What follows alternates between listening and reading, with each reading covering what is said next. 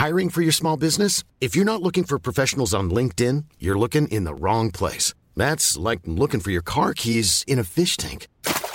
LinkedIn helps you hire professionals you can't find anywhere else, even those who aren't actively searching for a new job but might be open to the perfect role. In a given month, over 70% of LinkedIn users don't even visit other leading job sites. So start looking in the right place. With LinkedIn, you can hire professionals like a professional. Post your free job on linkedin.com/people slash people today.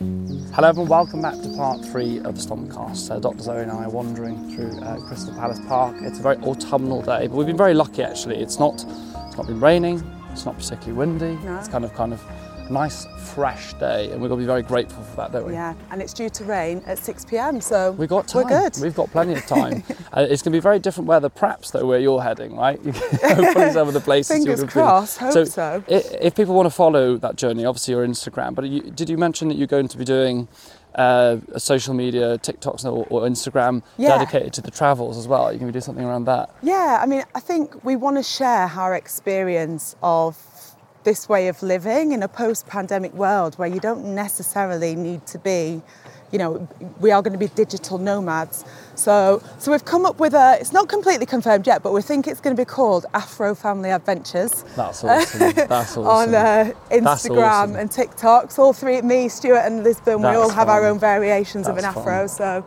um, so that's our working. So I'll put, we'll put that, guys, in the show notes, and also I'll tag it and stuff on the on Instagram to, to make sure you can go and follow because that's amazing. I think a lot of people are quite. I think people are generally very interested about the kind of is it nomadic lifestyle? I don't know what Yeah, the word is, but like kind yeah. of living, just going for it and just living in a different place or you know working from different locations. Like van life's become a really big Yeah. thing on YouTube. Yeah. I watch a lot of van life as actually like Christian chauffeur and stuff like that, and it's it's something that definitely intrigues a lot of people because that feeling of leaving what we perceive perhaps as the nine to five Yeah. and living in a much in a much perhaps freer way. I don't know if it ends up being freer, but in, in what's perceived as a freer way. That's quite an exciting thing for a lot of people. Yeah, and Stuart has a much more sort of officey corporate job, but something like 90% of his phone calls, his meetings are with people in the US and Europe. So Okay, there's no fine. yeah. he doesn't need to be in Yeah. London to do that. That's so funny because you'd actually think that kind of job was the one you couldn't go anywhere. As Yeah. in like, but actually because of the probably partly the pandemic, but also just tech anyway, the way technology is. Well, people used to fly to the states to have meetings. Now, like, why are you going to fly there? All the costs, all the climate things, and all that kind of stuff when you can just Zoom call someone Exactly. and just like instant like that, you're on the on the line. It's it's crazy That's how it works. And, and believe it or not, although we live in London, I can barely get a phone signal from my own living room. So we're not too concerned about that either. so we're, we're starting off by using Airbnb as our way of, uh, that's worked out for our first stop anyway, what's going to make most sense. And our requirements essentially are in nature with good Wi Fi. And that's all we need. Those are pretty good. I think those are pretty fair and pretty solid requirements. Now we're walking along, and I've got, um, as, as, as if by magic, actually, I've got your book in my uh, hand. Oh, is that 'cause I just gave it to you? I think it is because you gave it to me. I've got. It says here, Dr. Zoe Williams, you grow girl. Yeah. I love, I love the title of it, and immediately opening up, it's. It's a very read, readable book, I would say. You know, you've got the cur- Do you know, I really love books with the curved edges. I did the same with my Yeah, book. It's kind of nicer, really approachable. And They're you know, as I flick through this, um, you know, it's a it's a colour book, um, and you brought a lot of things to life here. You've used a lot of imagery actually to bring Yeah. ideas to life.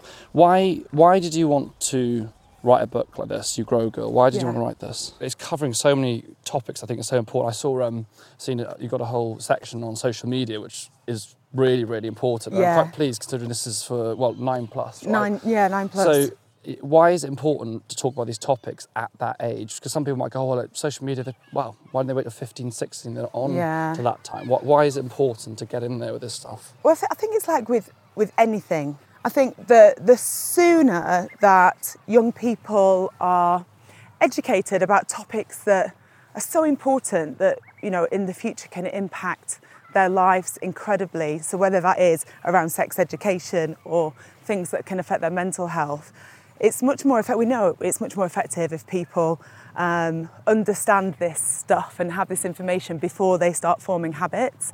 So, you know, whilst many 15, 16 year olds would benefit from education around how to I guess, optimally and safely use social media, um, if you can teach somebody before they start using it, then then even better. And I think the social media thing is important, not just in terms of like protecting the mental health, but let's be absolutely honest about this. Most people will be on social media. Yeah. And Even if you don't allow your child as a parent, on- they'll be accessing once it adults, somewhere. you're going to use it, right? And like I have, I have a lot of, of you know parents and adults saying, "God, it stresses me out, causes me anxiety." Yeah. So it's it, it's going to benefit them as adults, but also, you know, social media is going to be a big part of jobs, Yeah, businesses. yeah. I mean, we talk about like media medics and stuff, but like you know, a lot of doctors work across apps now, as in like you know, Yeah. uh, you know, GP apps and so on. That kind of, I know it's not traditional social media. It's still tech. It's still how to interact on an online platform, isn't it? And I think that's that's what's really important as well. It's not necessarily seeing it completely like, okay, we're just this is just about protecting young people, which obviously is a big part of it. It's also giving them the skill set. yeah, You yeah. know, it is a skill set that's needed, just like learning. You know, you've got you've got a whole section on relationships and stuff like that. Relationships, conflict management, Yeah. how to support people—they're all life skills, aren't yeah, they? absolutely. And I think they're often things that are lacking in typical Mm. primary and secondary school education um, and, and very difficult to teach in a school setting as well. So I think, you know, I see this book as essentially the guide, a growing up guide that I wish I'd have had when I was young, but written for girls of today. So, you know, things like social media featurely heavy in there. We talk about topics like, I mean, essentially it's a puberty book, but so it talks about all the physical changes, but then there's a lot on there on confidence, some little tips and tricks and activities that they can do. Um, but I also share a lot of the feedback that I've had from people, from parents, is that their their daughters have enjoyed more than anything where I've shared my own experiences. So when I talk about consent, I talk about an experience that I had, and you know when I talk about confidence, um, I really really lacked confidence as a young person, and when I did gladiators, I learned that having to pretend that I was okay, um, so using my gladiator poses that were choreographed for me kind of had a bit of a knock-on effect. And you know you can actually come up with your own gladiator pose and do it in your head to give you confidence so yeah lots of i think for young people like practical things that they can actually do as well as having the the knowledge So sharing. So you've got the kind of the science, the knowledge, your personal experience, and also the kind of the takeaway tips, if you like, Yeah. around things. Why, why was it? So why was it? Why were you so focused, or why did you want to write this for girls? Why is that important to focus this book for them? I think that pretty much, when I think about it, pretty much everything that I do, and I think this is true of many doctors like hmm. you and myself who kind of step outside the, the boundaries of the typical role of the doctor, it's because of my own experiences and, you know, reflecting back to when I was young, the things that shaped me, but also the things that, you know, challenged me and the things that I wish I'd known and the things that I wish I'd have had support with. So such as self-confidence and you know little things like learning to talk to myself using the same kind language that I talk mm. to my best friend with. Just little things like that. I just you know, and that is the same with the physical activity. You know, that's benefited me so much. So I just think, well, how can I utilise what I know now, I'm in this incredibly privileged position that I have all this knowledge and I have this amazing life and everything turned out okay. How can I help guide others through some of the difficult stuff that I went through? I think it's that it's that helping hand, isn't it? And that guidance at a time that you are quite uncertain. And I think obviously, you know, I can only think of my experience as a young boy growing up. I think mm. you, you are so confused at that time. There's hormones, there's things, there's changes. And you're doing life for the first time, as we all Yeah. are, I guess. Yeah. But at that time, you're young, you don't really understand the world in the same way. Yeah. And so if you can have something that's going to give you a bit of support, a bit of guidance, a bit of reassurance as well Yeah. through that time, that is only a good thing, isn't it? Yeah, and I think, you know, similarly to, to the book that you wrote for young people, young people nowadays, they can access information. Like when we were young, we might have had to ask a parent or a teacher. We probably didn't. It was more like we asked our friends, and Yeah. whatever we found out may not have been true. But now young people can access information and they will access it somewhere. So to have a reputable source that they can go to. I think something like, is it, I can't remember the number, but the majority of people under 25 if they have a question about their medical health or their mental health, the first place they go to for answers is TikTok. Well, there you go. I mean, So- it, I mean, there you go, and, and and that's not going to change. And I think that's why, you know, I've been a big advocate, probably biased so, but big advocate of having, you know, doctors having, you know, not just doctors as individuals, as in, you know, you know, the Royal College of Psychiatry should be posting Yeah. online. You know, all Yeah. these, and they, they do, and and, and and and all these kind of information bodies, whether that's individuals or, or, or groups, should have a space online and should be talking about it so that people can go to safe spaces. And we saw that in the pandemic, didn't we? I mean, you were spending half your time trying to myth bust as, as I was, as we all were about Yeah. things. And that's because people will talk about health even if the experts aren't involved in the conversation. Yeah. So you're either in the room or Yeah. you're not in the room. And the conversation can happen either way. And that's why it's so important. So, I mean, this is amazing. Um, so anyone that's listening, we've got lots of parents and stuff that listen to the Stompcast. But if you've got, you know, a younger sister, you've got a friend, a family member, you know, get a copy of this. You grow girl, get a copy of it and, you know, give it to someone that you know, uh, a young person that you know, because you know what? I think it will probably help them. Thank you so much for sharing a copy Thank of me. you.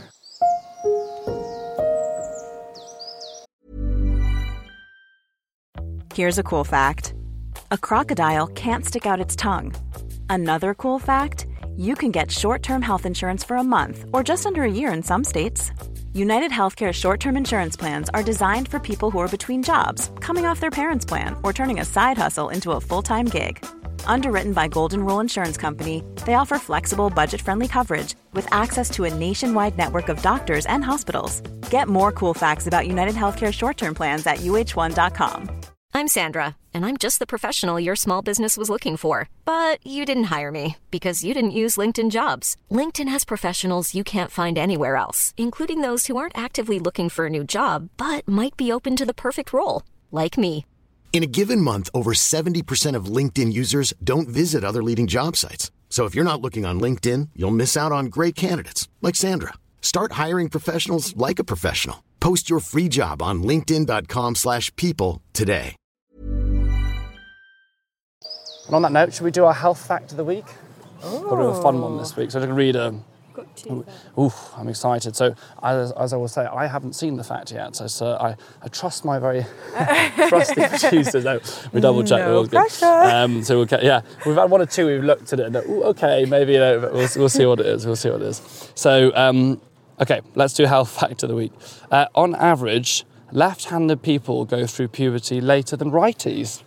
In a study, so this is an A study, uh, of 713 females and 467 males, researchers found typical markers of puberty or secondary sexual characteristics, such as body size, menarche, and the onset, onset of body hair, tended to come later for left handers. One of the authors of the study, Dr. Stanley Coren, suggested in a letter to editors of the Journal of the American Medical Association that this could somehow be related to lefties' slightly smaller stature on average. Gosh, I mean, I don't know about that one. I mean, I didn't even know that lefties have a slightly smaller stature on average. It's like our maybe our dinosaurs theme is rolling through here. We'll have to double check that one. And we've had a few where we've. It's it's it's fun to, to kind of share some of these ones. We put we'll leave the link as always into uh, into the show notes. You can go and have a look. And it does sh- it is an interesting one, isn't it? That's why we do. Um, when we look at evidence, we look at like meta-analysis and lots of studies, and there's studies of studies of studies to Yeah. come to conclusions. But hey, As soon as it says a study, you kind of like, Yeah, okay, like, with a mm, pinch of salt. pinch but salt. interesting, and it just gets you thinking as a doctor, doesn't it? Well, why would that be? And it's got me thinking, well, what do we know about left-handed people Mm. actually? What makes people left-handed? Is it purely, uh, is it a genetic thing? Mm. Is it a chance thing?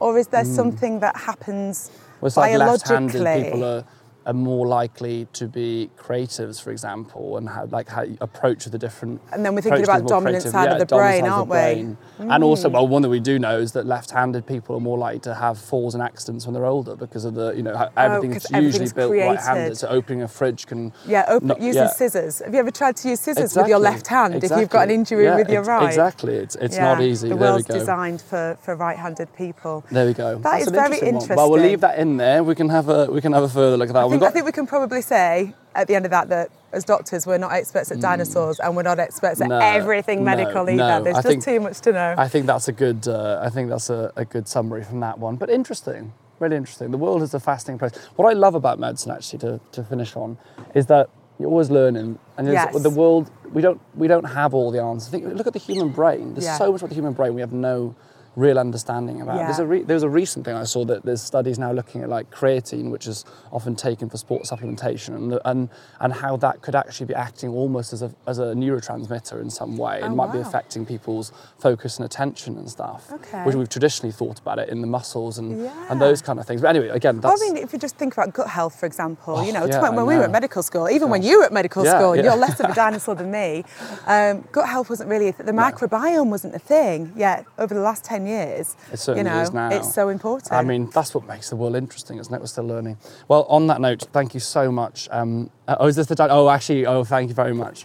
thank you so much. Producer Sophie's actually uh, shown me this. Hang on, let's have a look. Does what does it say the the answer? Uh, uh, uh, well, for the dinosaurs. oh, for the doing. dinosaurs. Oh, come on Um, then. so the Crystal Palace dinosaurs were the creation of one of the best known natural history sculptors of his time, Benjamin Waterhouse Hawkins, 1807 to 1894. Waterhouse Haw- Hawkins dinosaur sculptures were commissioned in 1852. My God, okay, that's basically 400 years ago. And uh, the finished models were unveiled to the public in 1854. Okay, it might not be 400 years, but I'll, But it's gi- a I'll long go with the logic. isn't I'll- it? that is like 400 years. 169 169 years. All right, thanks, time. Soph. That's really that's a that's I'm absolutely impressed so- by so that. yeah, I was Abs is more impressed exaggerating, with that fact than our one we just done. So then you can start to think, God, 169 years ago, they, from the fossils and stuff, they weren't really able to fully understand what the dinosaurs looked like. So he went ahead and created what he guessed. Whereas now, if you ever come to Crystal Palace Park, have a look at the little placards, and now we know much more. You can compare what they thought dinosaurs looked like to what we now know they almost, almost certainly did look like, but we'll never like. know for certain. Gosh, the days of so they basically thought right, we'll build this to see what it looks like. Now we just use VR and AI. Yeah, it's crazy. I know. Uh, on that note, thank you so much. Um, Thank do come for a stomp here, guys. We'll be doing um, behind the stompcast in a moment. We reflect basically on uh, on the episode that's between me, Abby, and uh, producer Soph as well. Key takeaway things from the episode. Ah. Okay. Um, so we'll see you on that. So you've got to go on to Apple Podcasts uh, and you can click on behind the stompcast for this episode. See you all very soon. Thank you, Dr. Zoe. And a final Thank reminder you. to everyone: make sure you go and get a copy of You Grow Girl. Best of luck on the travels. Thank you. Take care, everyone, and goodbye. Bye.